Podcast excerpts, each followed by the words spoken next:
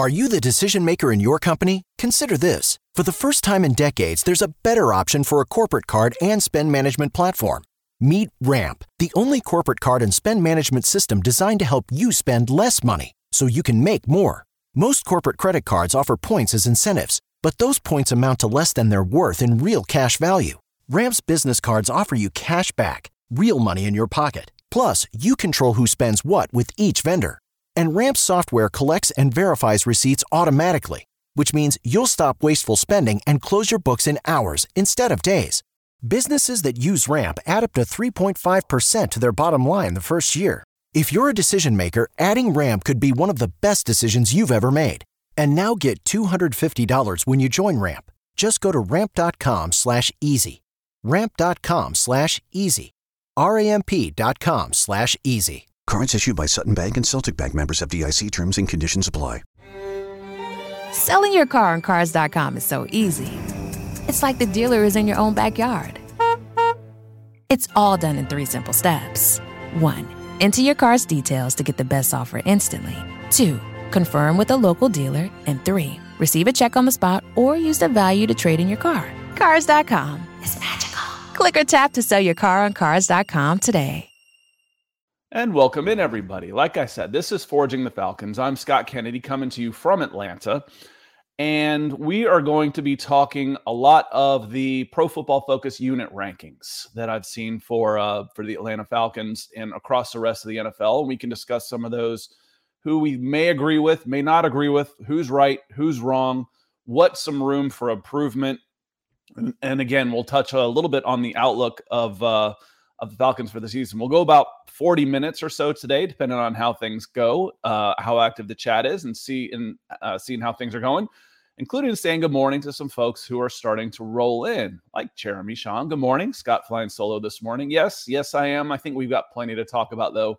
Rather than just one unit, uh, we'll talk about several units. The DWI guys coming in from London. Good afternoon, everyone. I raise my Chelsea mug to you and say good morning and take a sip probably a little too hot.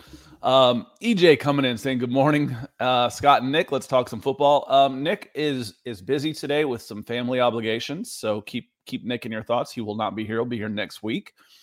Uh, and Big Al saying I finally got to caught this show, the start of the show. I can listen to you on my ride to Savannah. Well, good. I'm glad. Uh, glad we'll hopefully make, depending on how far you're going, that can be a a long drive. It's uh it's not West Coast big, but Georgia's a big state. We get about you can go about five hours, five five and a half hours, corner to corner. Um, you know, and considering in five hours I can almost be in Ohio, uh, going north. It's a it's a good sized state. It's actually Georgia is the biggest state east of the Mississippi. Um, if you throw in all of the lakes, Florida hasn't beat, but for land area, Georgia is the biggest state uh, east of the Mississippi. And um, it, like I said, when you go from you go from corner to corner, you go from Ringgold to Savannah, you're going to spend some time in uh, in the car. So drive safe out there, Big Al, and uh, look forward to hearing from you.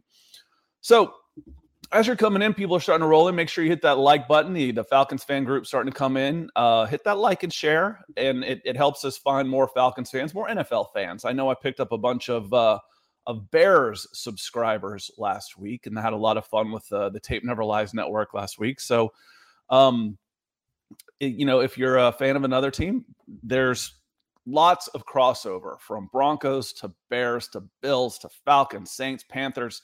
I'm happy to talk all of them, but today we're going to focus on forging the Falcons. We'll talk about the unit rankings, uh, and I'm going to start from the Falcons' highest rankings and start working my way down. Uh, unfortunately, the ones that the, the PFF so far has done wide receivers, offensive line, uh, running backs, and defensive line. You know, so some pretty they have what they haven't done so far is is quarterback, which you know unit rankings for quarterbacks are kind of silly. Just rank the starter. After that, it doesn't really matter. Uh, they haven't done secondary, which would probably be the Falcons' strongest group uh, if I'm looking at it with AJ Terrell, Casey Hayward uh, Isaiah Oliver, um, and then the safeties are a little bit of a question. But you know, Jaylinn Hawkins is okay, and then you know Richie Grant would not get a good grade, but there's there's higher hopes for him. So I think secondary, when all is said and done, will be the biggest, the highest ranked group for the Atlanta Falcons. At least that's where I'd put them. Uh, and I know PFF likes uh, really likes AJ Terrell a lot, but Unfortunately for the Falcons, when you're looking on here and it says uh, the, the highest ranking of the ones that are so far is the wide receivers. Okay. Well, why is that a problem, Scott? Well, the problem is, is the highest, and it's not wide receivers. I'm sorry, it's receivers. So it's receivers and tight ends. Um, it's the pass catchers. The highest ranking is the the pass catchers, and they're 27th on the unit unit rankings. 27th in the NFL as the highest ranking. Um, obviously, we know we've lost uh, some some big time names here in in Atlanta with Julio Jones, Calvin Ridley. Uh, Russell Gage turned into a decent name coming in, but then you got Kyle Pitts, who had a really good year and was a Pro Bowler as a rookie. So Drake London, unproven rookie, has some talent. So if you're asking me, at the end of last season, where would you rank the Atlanta Falcons wide receivers corps? Well, I think 30, 31, 32 would have been fair. You know, when Russell Gage is your is your number one, um, Kyle Pitts is still on the ascent. The the lower would be fair, but now you ask yourself, have they gotten better?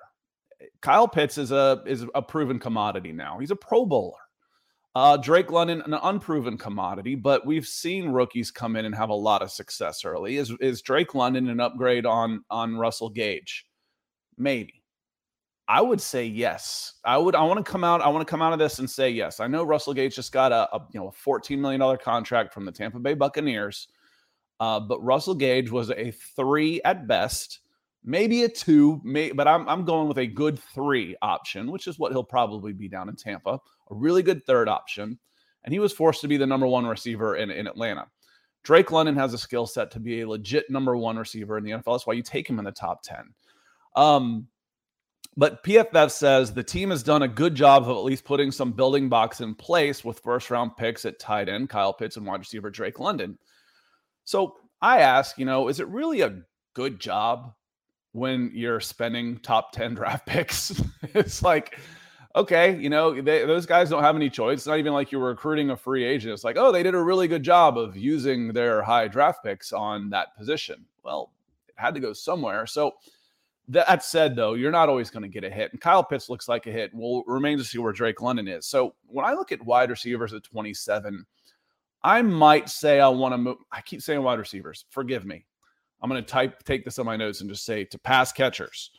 Uh, I'm going to change this in my notes to pass catchers because, well, you know, Kyle Pitts actually did play a lot of wide receiver. But if I've got a Pro Bowler in my group, a 21 year old Pro Bowler in my group, how many teams can say that? You know, how many teams can say that? If you can surround him with competency, I think you should be better than 27.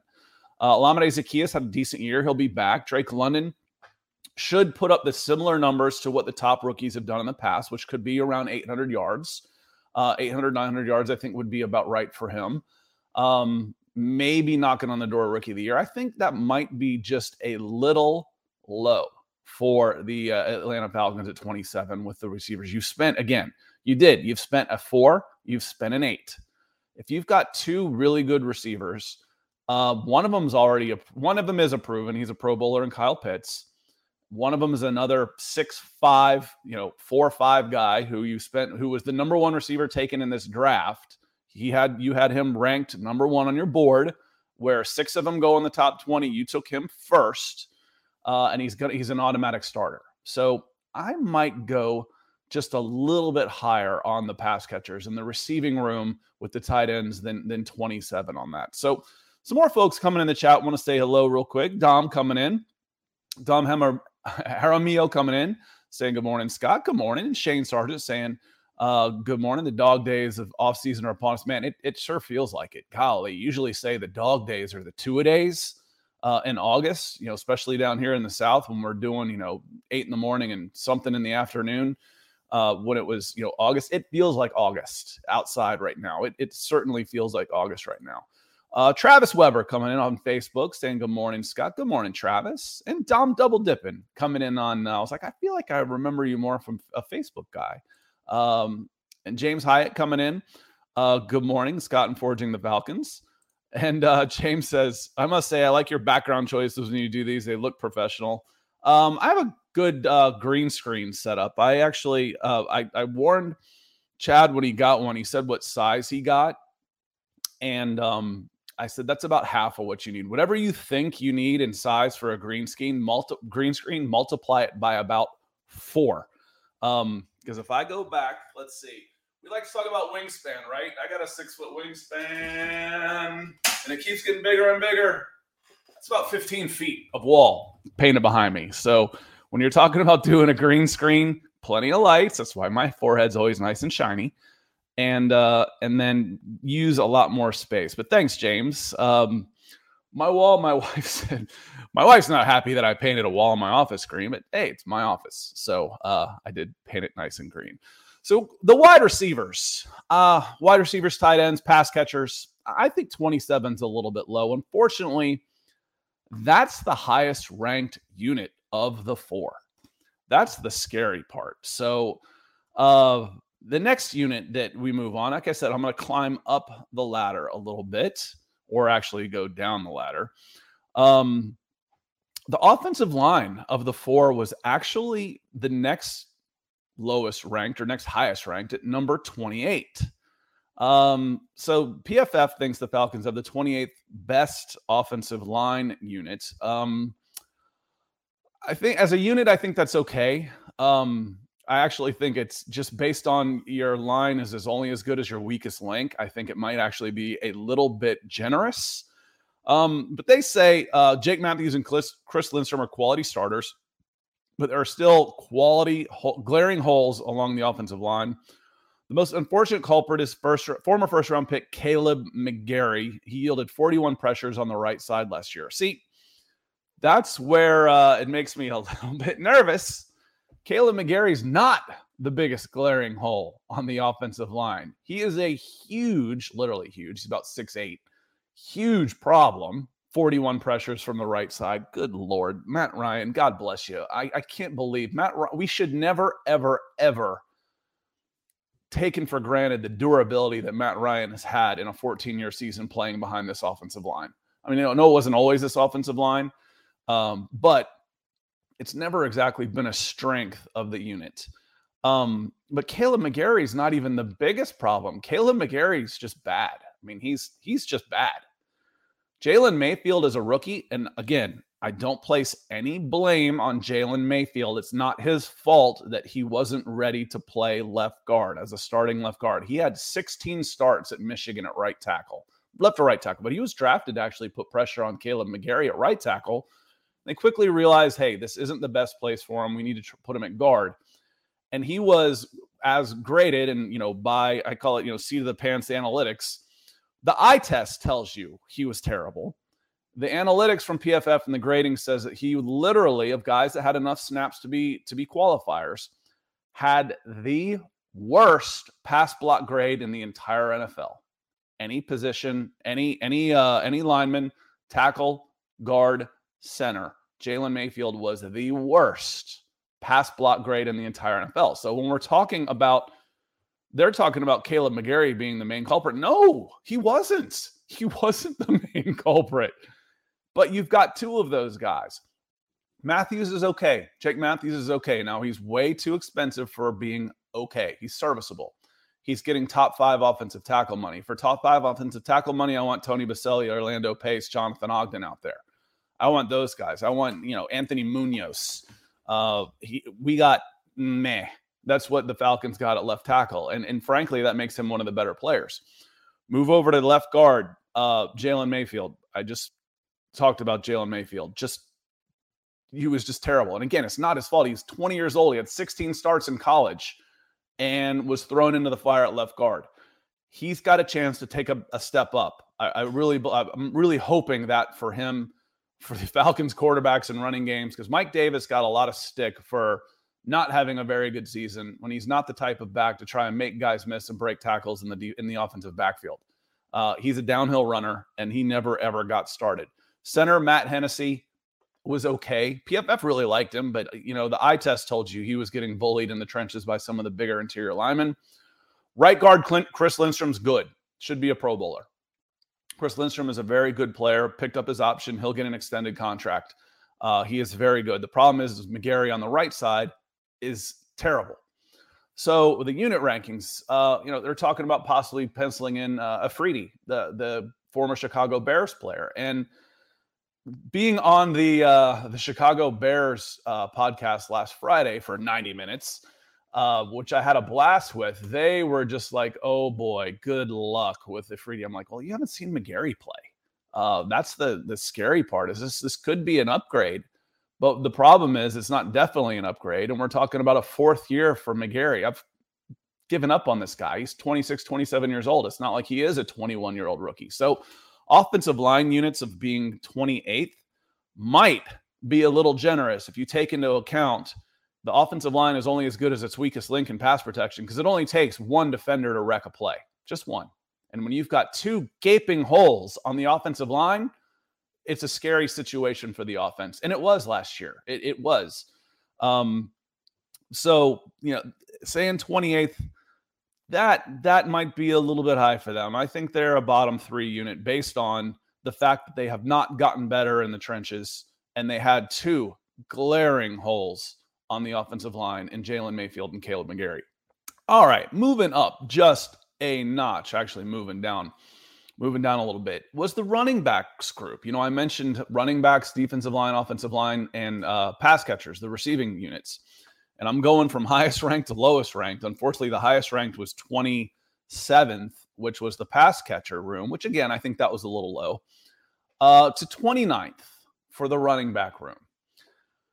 Now, they do give credit to Cordarrelle Patterson. He says it was a revelation last season as an offensive weapon with 294 his offensive snaps came in the backfield. However, what they do say is by how he was graded, he was actually graded much better when he was uh, a receiver.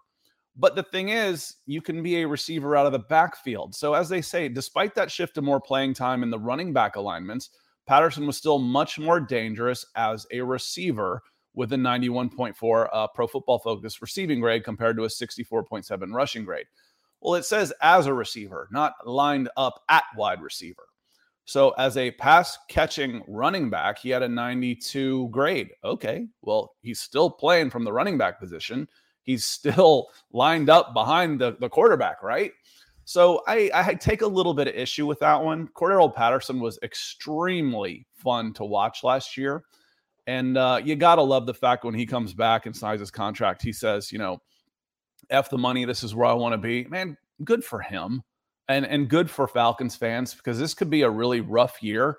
And having someone like that, uh, you know, who is fun to watch, he does everything with this megawatt smile that just lights up Mercedes Benz Stadium. And he plays with such passion that I don't want that to be sucked away from him by struggling for a, a poor team. But Cordarrelle Patterson was really good, really good last year from the running back position, even if more of his his danger came as a receiver out of the backfield. That's okay. You know, I grew up watching, you know, Roger Craig and Wendell Tyler in the 49ers dynasties in the eight. They caught a lot of passes out of the backfield. They were still tailbacks. They were still uh, pretty good. Uh, but it says Atlanta will be leaning on Damien Williams, uh, free agent signing, and rookie Tyler Allgeier to pick up some of the slack on the ground. Um, I know Nick, who isn't here today, was really high on Tyler Allgeier. And one of the reasons it was really high on him was because of his bowling ball like ability to break tackles. Well, hello, I'm going to need a pile mover. You're not going to find a lot of open space behind this offensive line right now. Um, you know, unless it's just gels and Marcus Mariota and the RPO and, and the stuff that they're able to do, you're going to have to scheme your way into being able to get clean looks from the offensive backfield. So having a guy that can run downhill a little bit, get get there a little bit quicker than Mike Davis, who was a patient, strong runner, but where Patterson had more success, he attacked every carry he had like it was a kickoff return, all pro kickoff returner, no surprise there. But in the days of the wedge, you basically just run at the wedge and hope somebody could break the wedge for you, and you could run right on through that. That's kind of how Cordarrelle Patterson ran the ball. And you needed that because you needed, you couldn't pick and wait and be patient and find your spots because there weren't spots. They were collapsing down on you. So uh, Tyler Allgeier could be a really good pick for the Atlanta Falcons, uh, a really good one. But it's at the running back at, at number 29. Cordarrelle Patterson, who is an X factor, a Pro Bowl caliber X factor type weapon. Will he have the type of season he did last year? Maybe not, but he doesn't have to to still be really, really good. Uh, Allgeier and Damien Williams, that's not bad.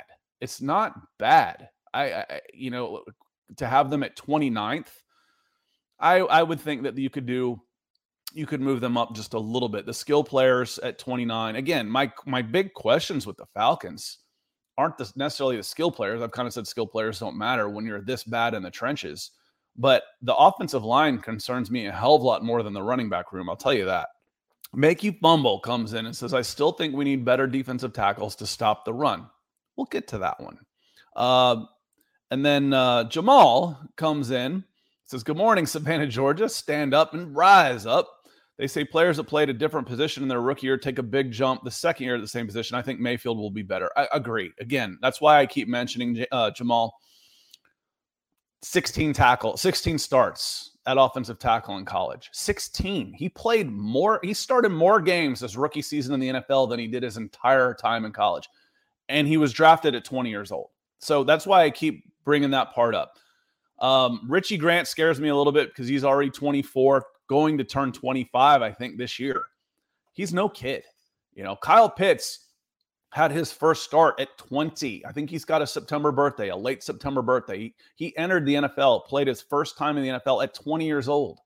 I, I think um, someone could look it up for me. This is what I normally do in the background. Jalen Mayfield, I think, turned uh, right around the draft, but I think he finished his time at Michigan at 20 years old. Well, that's it's a grown man's game. I mean, he's nowhere near where he's going to be. So I think he can take that jump up in his second year third, fourth, and fifth year if he gets them, but he's got to show improvement enough to, you know, if, if he wasn't on the field this year, I'd be okay with that. Like I said, it's not his fault that he wasn't ready. It's not his fault. That is a failure of the Atlanta Falcons to not upgrade the left guard position. And I'm not placing that blame on Terry Fontenot and Arthur Smith either. They know when you're talking about dealing with 70, 70 million in dead cap space this year, um, you know, Mayfield wasn't a guy that they drafted to play right away. Again, he's 20. Go get a 24 year old. You know, go get one of those six year guys from BYU who's a, already a grown man if you want somebody to play right away on the interior line uh, with a, a, lower round pick. He wasn't drafted to play right away. He was forced into that position. So, Jamal, I, I, agree with you. Appreciate the comment. Big Al comes in. He says, I think the running game is going to be uh, way better um, than last than last year. I would assume, and better than that than than than 29. I think the running game gets better this year too. One, you got to account for the quarterback. Uh, that that's a big deal. Now, the passing game could take a step back. Um, Desmond Ridder, if he's playing, Marcus Mariota, the presumed starter, definitely better runners. I watched Marcus Mariota in high school a lot. The first time I got to see him was uh, the offense defense All American game over in South Carolina and the two quarterbacks there, it's funny how things work out. The Army All American Bowl and the Under Armour Bowl are the two glitzy, glamour um, a, uh, All Star games for the high school guys. Well, the two quarterbacks at the offense defense game over in Myrtle Beach, where I went, um, I went to to that one was uh, was Johnny Manziel and Marcus Mariota, a couple of Heisman Trophy winners, a couple first round picks, and they outperformed anybody else at those other games. So funny how that works sometimes. Um, the running game should be better this year um, without a doubt. You're going to miss Lee Smith, the big blocking tight end. There's a miss. The offensive line almost has to get better. Almost has to. I say that about the edge rusher and Steven Means. It's almost statistically impossible to be that bad. It's got to get better just by default. Um, you've got a, a, a running threat at quarterback who will get you some yards. You've got three uh, three running backs you can count on in Williams, Patterson, and Allgeier. and uh, you've got a second year with the scheme. I think I think Arthur Smith will be able to do a little bit more that he likes to do uh, play calling wise with his second year uh, with uh, the mobility at quarterback. Um, I, I, think he'll be able to see a little bit more out of that. So, uh, and, and, Jamal coming back in say it's true. Richie Grant played out of position his rookie season. Uh, I think he'll be ready and better at safety. And Dean Pees likes him. But you do have a point. He's a little older, but Ridley came in older as well. Yeah, I know. Uh, I mentioned that as well. In fact, I think you can credit me with making sure everybody knew that he was a 24 year old rookie. Um, he was a, a, a, double holdback guy who aged out of high school, who turned 20 his senior year and was not allowed to p- finish his senior year because he had already turned 20. Um, Richie's about that old with the COVID stuff and getting an extra year and, and those type of things. Richie is an older guy too. Um, that doesn't bother me so much about a guy maybe in the second and later rounds, but using a first round pick on that, and then the way Ridley screwed up, God, he's cost himself so much money because he'll be 30 by the time he's able to get back in the league and sign another contract. He's cost himself two hundred million dollar contracts for God's sakes. Um, just it's a shame. It's a shame what he's he's done. It's a shame what he's done to the Falcons and frankly, I wasn't high. I haven't been real high on all the wide receiver picks anyway. It seems like uh, Falcons are turning into the Detroit Lions where they can never draft enough wide receivers. But I digress. Uh, make you fumble. Let's let's finish let's finish up these these unit rankings here real quick, and then uh, want to make sure you get some questions in because uh, there's a lot of stuff going on. You know, mini camps opened up. You know, what do you think about position battles? Uh, I'm up for all of those. Going to need your help, or uh, you know, I'm going to have to cut it a little short. Um, I'm going to need some some interaction. Um, but Makey Fumble, he came in earlier and he says, uh, I still think we need better defensive tackles to stop the run. Um, yes. the defensive line unit for the Atlanta Falcons, and they actually included edges in this. So it's really a front five, was ranked 32nd. D- uh, DFL, dead last uh, in the NFL. And and frankly, I don't have a problem with that. But Scott, you just said uh, one Pro Bowler and Kyle Pitts. Yeah, but that's a little different with a receiver. It's easier to scheme out a defensive lineman than it is uh, than it is one wide receiver. Um, I'll never forget the clip. It was a home game, and I'll have to I'll have to look it up and retweet it. Um, make sure you're following me at Scout Kennedy. Um, you know, Grady Jarrett, he's mic'd up and he has three guys on him.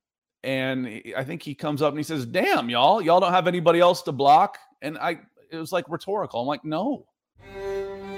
Selling your car on Cars.com is so easy. It's like the dealer is in your own backyard.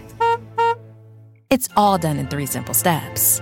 One, enter your car's details to get the best offer instantly. Two, confirm with a local dealer, and three, receive a check on the spot or use the value to trade in your car. Cars.com is magical. Click or tap to sell your car on cars.com today. No, they don't. I can triple team Grady Jarrett because the rest of this is the rest of this line is it's bad. It's so bad. Um, you know, I just saw Mike per, uh, Pennel just signed with uh, with the Bears. Okay, back that was a guy was a starter for the Falcons last year. You know, making veteran minimum money. Uh, the edge rushers, you know, Steven Means, God bless him had two quarterback hits the entire season. They came in the same game, not a sack and like a tackle for loss. That's that's impossible. you can't start 14 games at edge and not get a tackle for loss. There's a you know someone's going to blow an assignment, something. I mean anything. I sniff out a screen pass. It's that's statistically impossible. Um, PFF says Atlanta took some steps to make things better this offseason by bringing in Lorenzo Carter and, and Arnold Ebiketie. And here's the rub, y'all. You know, we all get excited about, hey, you know, everything's better. We brought in some new players and our draft picks look good. Everybody does that. 32 teams are excited about the players they brought in right now. That is not, we get into our own little bubbles and think we're the only ones making moves. So I look at this and say, uh, you know, what they say is, but relying on a second round rookie and a fifth year edge rusher who's never earned a PFF pass rushing grade about 62 as the top two options of the position still isn't a spot you want to be in as a defense. You know, forget the the the pass rushing grade over 62. That's you know, I've seen, you know, Pat Surtain was ranked like the 39th best corner in the league last year, and he'd probably get drafted top 10 if they were drafting across the entire NFL right now. So the grade doesn't bother me as much as the lack of production and the, the, the multiple teams. It's a, it's a journeyman guy, Lorenzo Carter. He's coming home. He had a nice finish to the season last year, but you know he is who he is. Is he even an upgrade on Dante Fowler? Maybe, maybe. But there's you know Dante Fowler's probably making more money than Lorenzo this year, so who knows? And then you got a couple of exciting edge rushers, uh, DeAngelo Malone, who I highlighted. Oh, I screwed up so bad on uh, the the Buffalo podcast I was on last time. They got uh, they got Dominique Robinson and I had two smaller school guys, edge guys, senior bowl guys, and I mix them up in my mind. It's the it's DeAngelo Malone, and I'm talking just raving about DeAngelo Malone. Yeah, he's a he's a Falcon, y'all. But I am raving about DeAngelo Malone. I really like him. Um, Nick really likes Arnold Ebiketie. You got better at edge. Like I said, it would be almost impossible to not have improved on Steven Means' production. Steven Means is a veteran locker room presence. He has no business being a starter in the NFL. And no offense to Steven Means, I'm sorry if you end up listening to this, but you you did a job. Thank you. But uh, you know, the production just wasn't there. The Falcons have to get better production out of that edge spot. The the fact that they had they were 18th. Uh, I'm sorry, not 18th. They were dead last. They were 32 in sacks with 18 sacks. The next lowest at 31 was 29. I've said this before, how crazy that is to think that I could bring in, I could have Arnold Ebiketie come in and get me 10 sacks as a rookie, just be flat out freaking phenomenal and still finish last in the NFL in sacks. That's how bad this unit was last year on the whole and getting pressure on the quarterback. You know, uh, and AJ Terrell is that just tells you how good the, the, the AJ Terrell was in the secondary. Um, you know, that he was able to at least lock guys up. Man, you've got the secondary back, the corners back there with Isaiah Oliver, Hayward, Terrell. Safeties need to step up, but man, any semblance of if you can go from 32 to 25 best unit. If I can get 18, I mean, just think if I get 18 sacks, if I double that and just become bad and 36 sacks, that's an extra sack a game. This this team gets so much better. So the defensive line at 32, even with Grady Jarrett, even with two draft picks, even with signing Lorenzo Carter, the defensive line at 32, yeah, absolutely.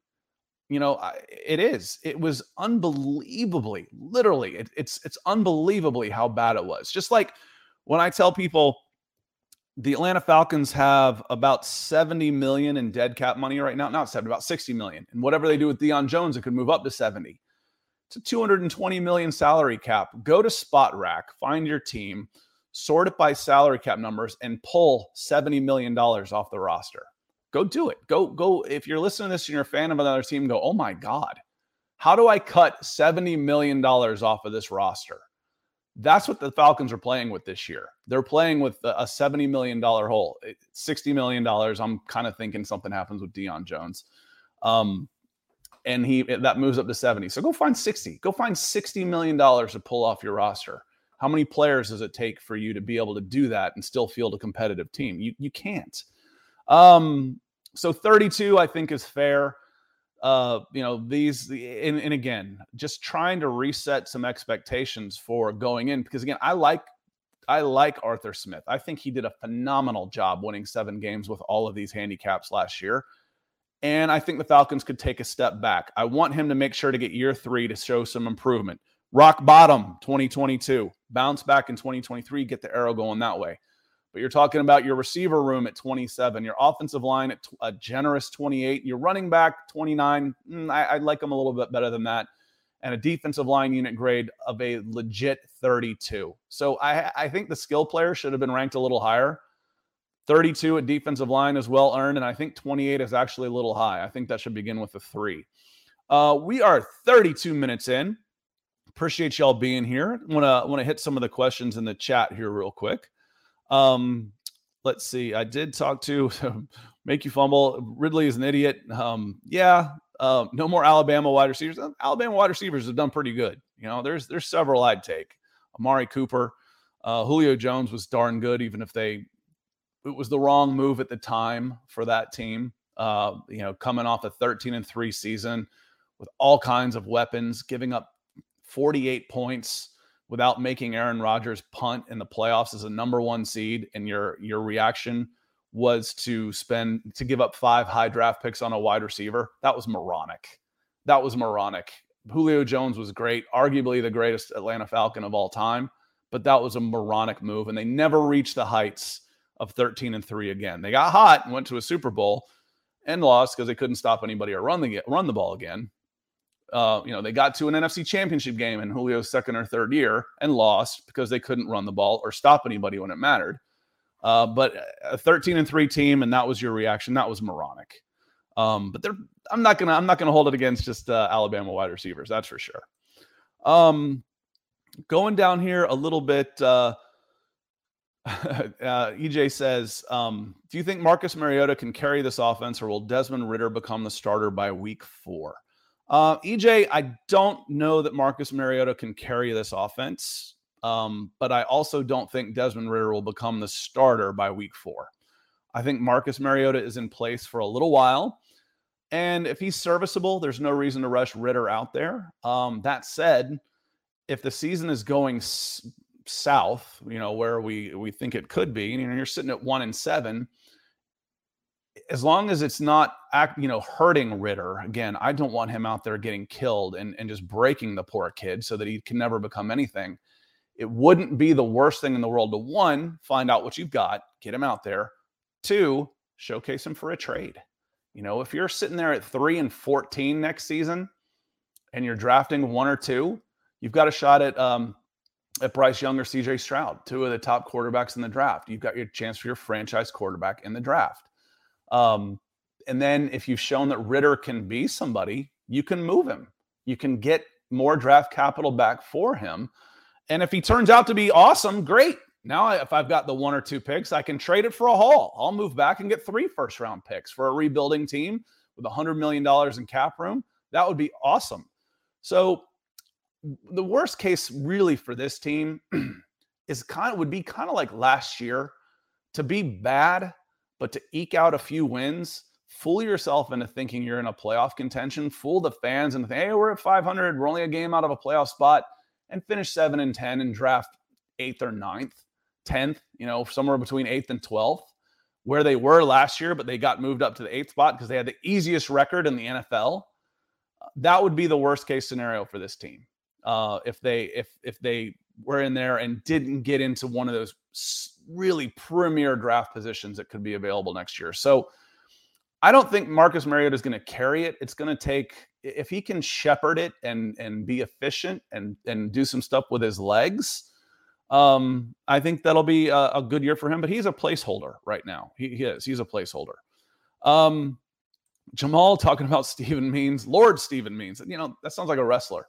Um, he's a good guy, but, you know, shake my head. Uh, the joke is smack my head. He definitely a practice squad player that started on the Falcons because our pass rush was so bad. Yeah, again, it's not his fault. I when if a player is has a good attitude and is trying his best, I am not going to get on them I'll say, hey, listen, he wasn't good enough. But I've got nothing against Steven Means. He, it wasn't his fault that that was the that he was out there. That's the fault of Thomas Dimitroff. Um, that that that the cupboard was that bare, and not only is the cupboard bare, we're broke. Um, you know, we don't have any money to go grocery shopping. We're, we're starving and we're broke. Great.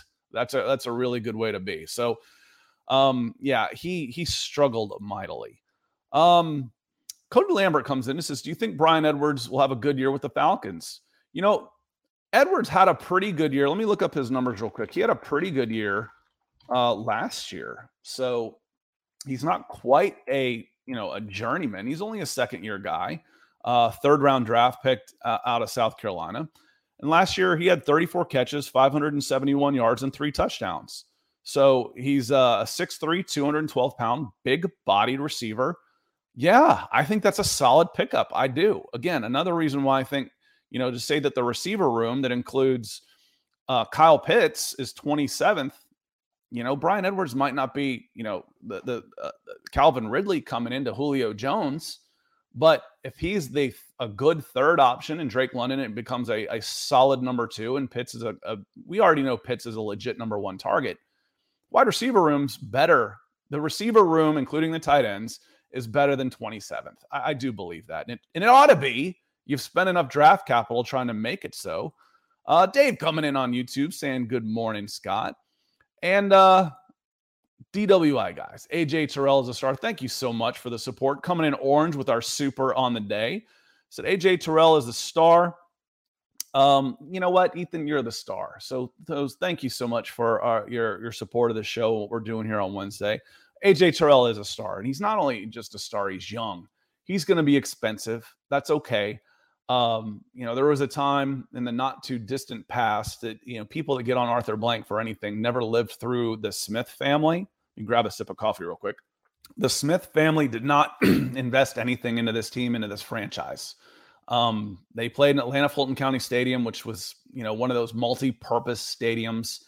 Um, and any player worth his weight in salt would would would get out. You know, they they left. You know, Deion Sanders probably retire as a Falcon if Arthur Blank is uh, was the owner at the time. Um, AJ Terrell will get taken care of. He's going to be expensive. He's going to be super expensive, but not yet. Not yet. I think you can get he was just in his second year last year. You can get three more years of him. Enjoy it. Build around him.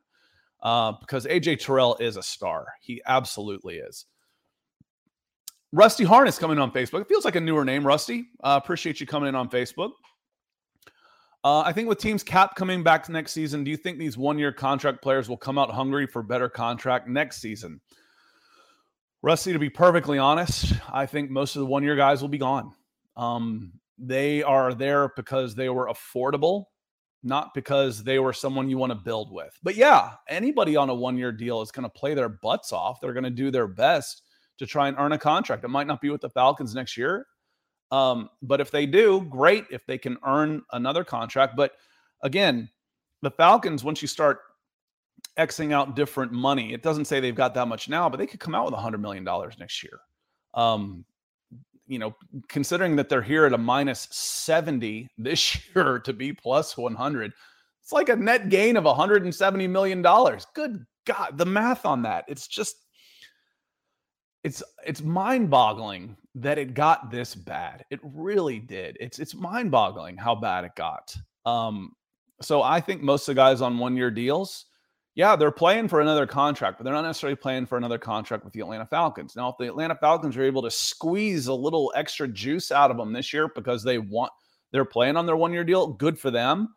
But Atlanta has been shopping in the bargain bin basement of one year guys who couldn't get multi year guaranteed deals. And the Falcons will be shopping in the next level up, next two or three levels up to try and build that roster. They're not going to have to go and get you know, someone who couldn't cut it for the Chicago Bears to try and compete for their bust first round pick at right tackle. You know, they'll they'll be able to spend some money and upgrade the position. They they won't be going for um, you know, looking at people's practice squads to find a, a nose guard. Uh, who was it? Anthony Rush, you know, came in. Anthony Rush did a fine job. Um, 340 pounds. They'll be they'll be looking for you know an established veteran, even if it's four or five million dollars, 70 million dollars. I can get 13 of those guys and bring them in, 14 of those guys, 15 of those guys at five million a year. For goodness sakes, I can put all kinds of it. Like I said, it's crazy that it got that bad. Uh, what did not get bad is Mark Schrader coming in from Texas, coming in orange with a, a very very generous super chat and donation. You're the man, Mark. Thank you so much. Saying good morning good morning to you. Good morning to you as well. If it's 98 in metro Atlanta, Texas has to be miserable. Texas, Texas has to be miserable for sure. Um, and then Dave says, "What will be the defining situation in this rebuild?" Um, that's a good question.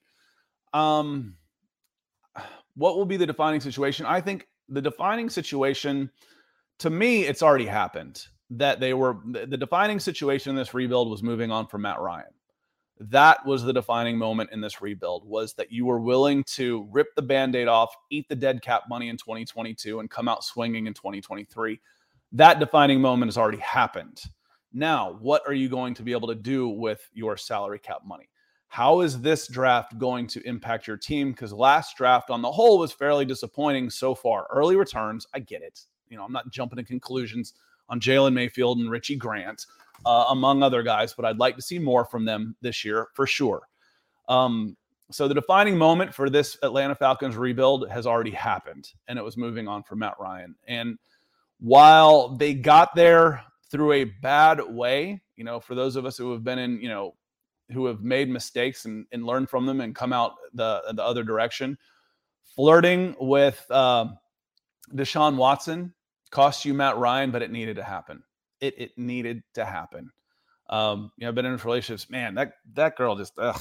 I I I, I treated me like crap. I'm like, you know what? But she got me away from this other one who I couldn't stand. So it worked out well. So uh, that needed to happen. That was the defining moment in this rebuild, Dave. It's it has already happened. Um, and uh, and Jamal says, I think our defense will go from bottom of the league to at least top 20, 17, 20th in offense, maybe 16, 20th. Um, if you look at the numbers, that's about where the defense finished last year, but it was it was um it was deceptive because Arthur Smith did everything to slow the game down, to limit possessions and try and keep his, you know, make people earn it slowly and kick field goals and maybe I can get it keep it close. When that didn't work, the Falcons got blown out. That's why the Falcons negative uh, scoring difference was so huge. They won seven games, all one score games, all Young Younghoe Koo kicking field goals, you know, uh, that type of thing at the end. But the the the scoring differential, because if they didn't weren't able to hold the team, uh, hold the teams and keep it slow, slow the game down, four corners basketball, they got blown out. Um, let me see. Got some plenty of chats coming. I've got about five more minutes before I need to head over to beckoning the Broncos on Mile High Huddle. Um, it's time for this organization to morph into a defensive team. Man, I, Dave, you know, SEC country here, I'd love it, but I feel like there's no such thing anymore. You know, it, it's I was always a, you know, one of the phrases I used, I came up with when I was scouting uh, high school guys was there's no tight ends ever come from the South. How is that possible? Now, I'm over exaggerating. But the best tight ends always came from the Midwest, the Northeast, California. Because if you are big and fast in the South, they put you on defense. The defensive ends, the edge rusher guys, if you are big and fast, if you are 6'5, 220 pounds in the South, your ass is going on defense. It's not playing tight end it's changed. The game has changed. You're not allowed to play defense anymore. I'm not allowed to tackle. I'm not allowed to cover, and I'm not allowed to sack the quarterback.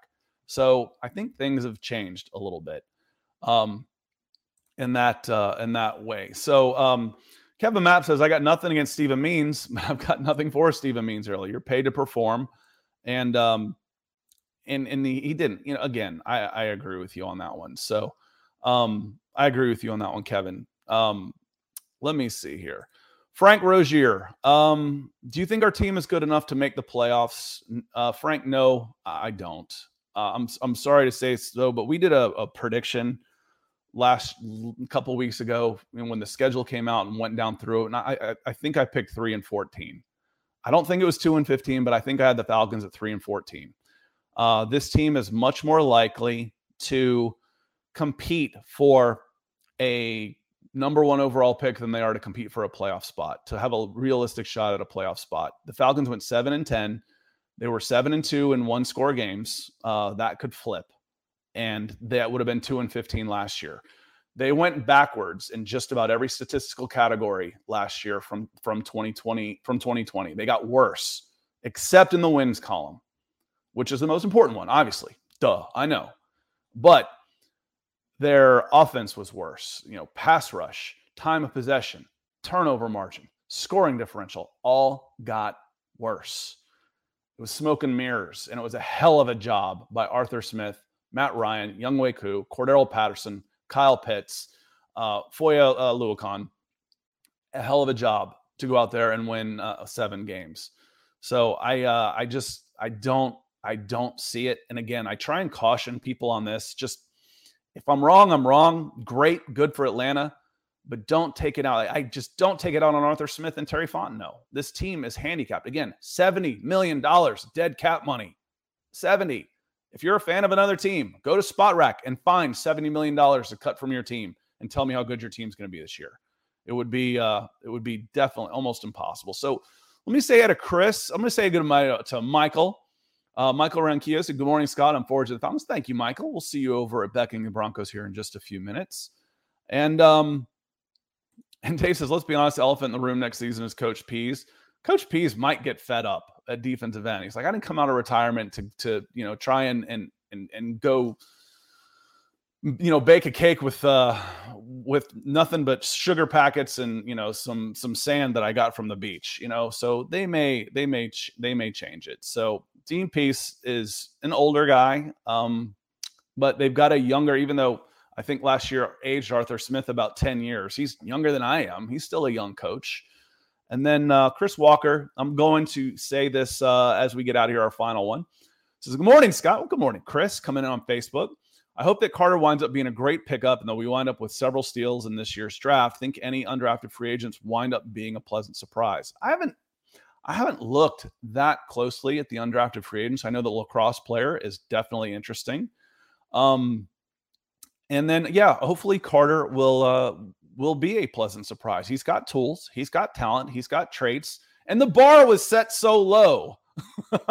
That's a, he's got low expectations. Um, and, and, and real quick, I said it was the last one, but with Damski, I don't think it's a far cry to say the deal will be better this year. Me neither. I think the defense will definitely be better this year. Again, you lose Foye Oluokun, but I love Troy Anderson. Rashaan Evans is a solid pro. You know, who else did you lose? And you get back Isaiah Oliver coming back from knee injury. Isaiah Oliver was playing great in the slot. And Casey Hayward is a massive, massive upgrade on Fabian Moreau. Huge. Fabian Moreau was god awful last year. Horrible. Terrible.